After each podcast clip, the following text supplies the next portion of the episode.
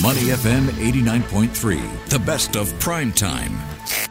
Thanks for joining us on Prime Time. I'm Bharati Jagdish. Now, here is a serious discussion. You got to pay attention, okay? Because this was a record breaking year for cyber crime. The average cost of a cyber breach hit a high of $4.35 million.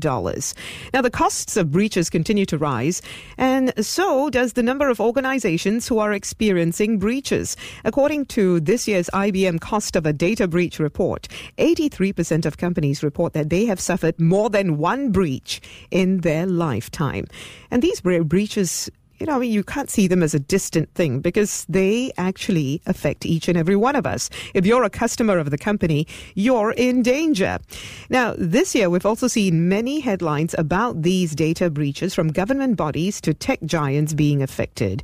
And it seems that no one is immune to cybersecurity threats. According to Heimdal Security in September, the data of over 300,000 Starbucks customers in Singapore was breached, put up for sale on an online forum.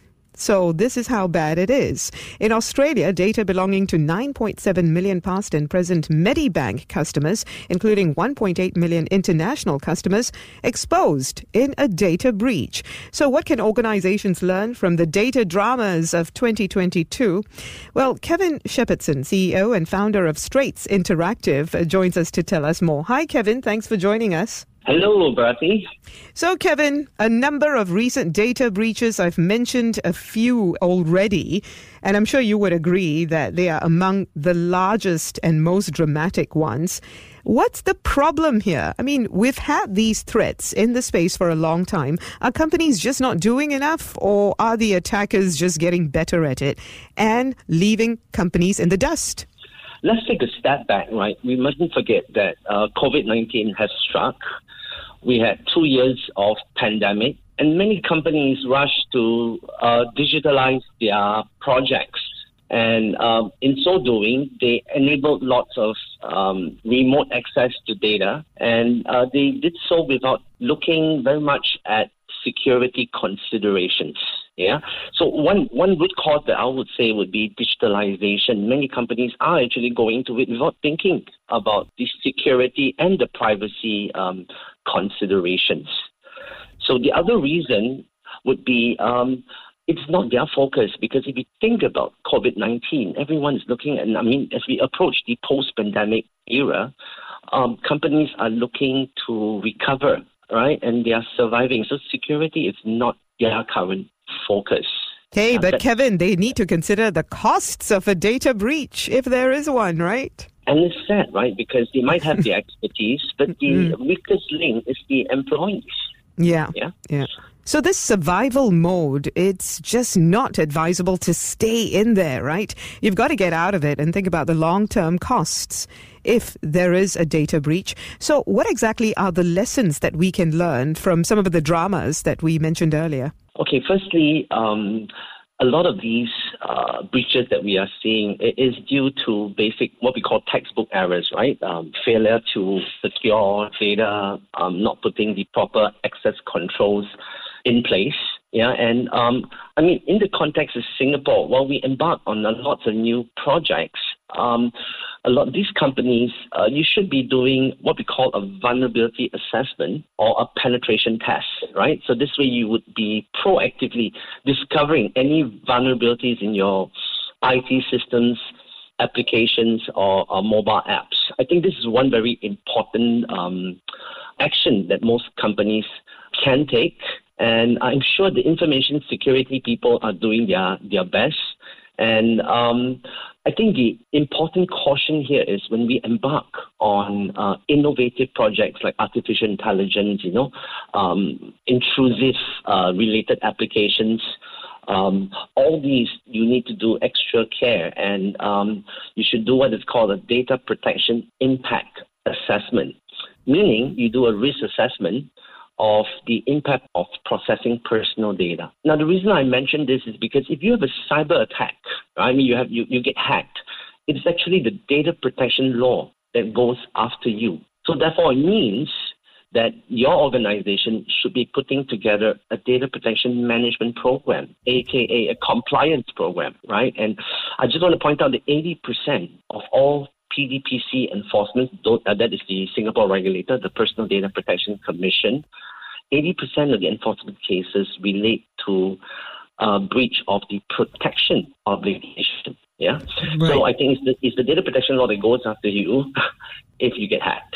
Mm. And of course, with businesses being borderless these days, you also have to be mindful of, of protection laws in other countries, don't you? Exactly. And I, I, I think you're on this point, right? It is not just the data breach, but also the privacy breached since you mentioned outside Singapore, other countries, mm. um, Didi, I'm not sure you have heard of Didi. It's a Chinese ride sharing operator. Yes. It just got slapped with a 1.1 billion fine for breaching the China data security and data protection law, where they improperly, or should I say excessively, process 100 million passengers' biometric data.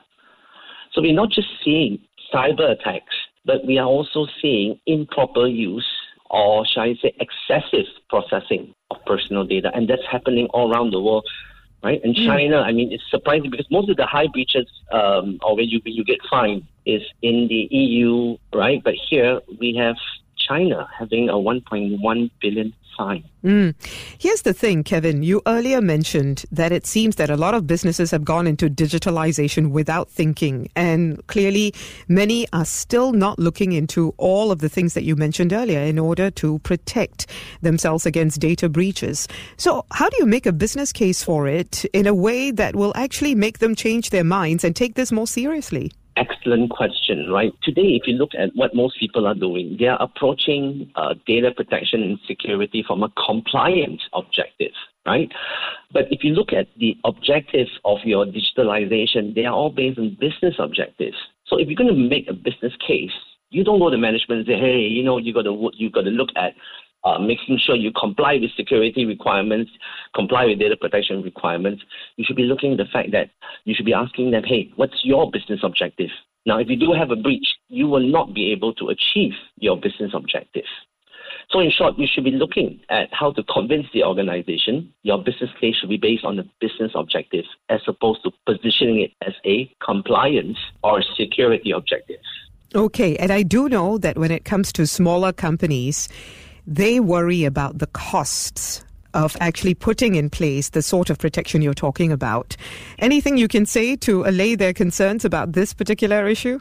If you look at the data protection laws, right, they, are, they don't prescribe what you should be doing, right? I think the words that Singapore uses is the word reasonableness. Yeah.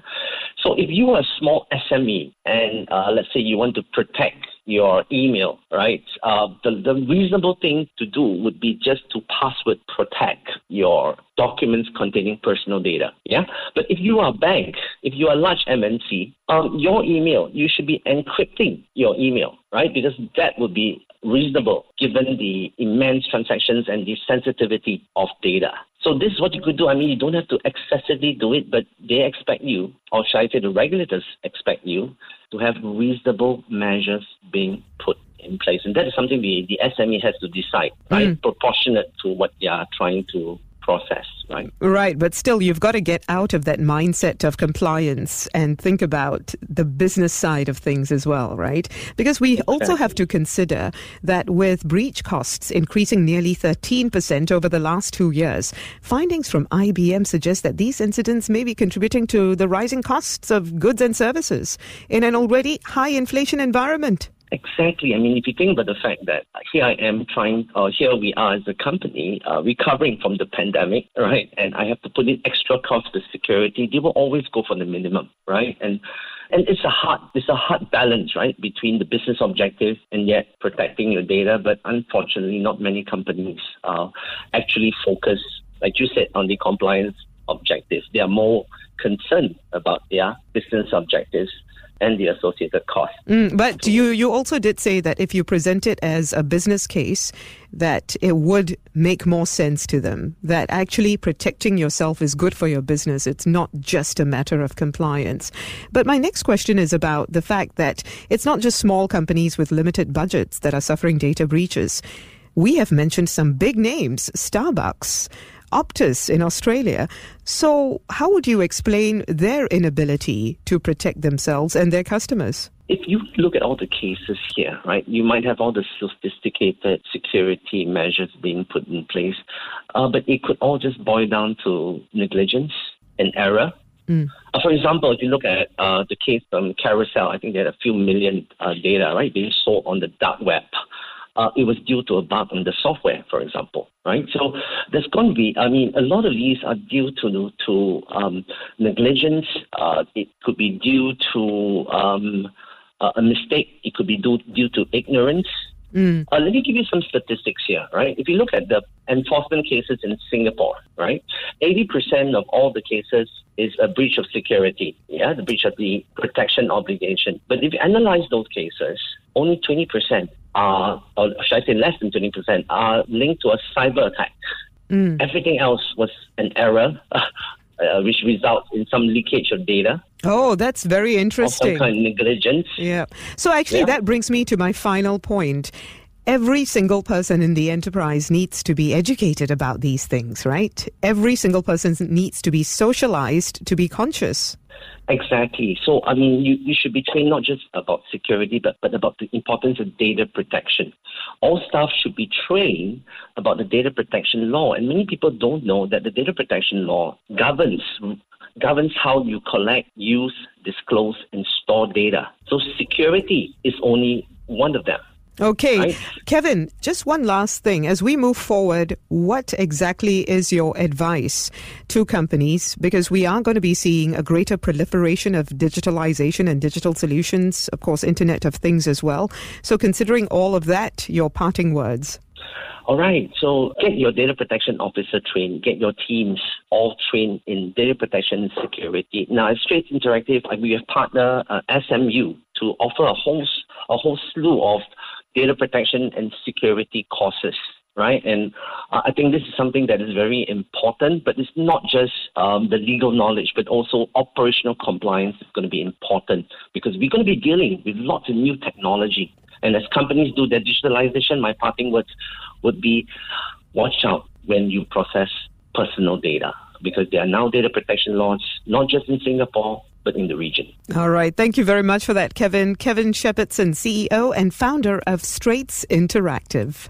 To listen to more great interviews, download our podcasts at moneyfm893.sg or download our audio app. That's A W E D I O.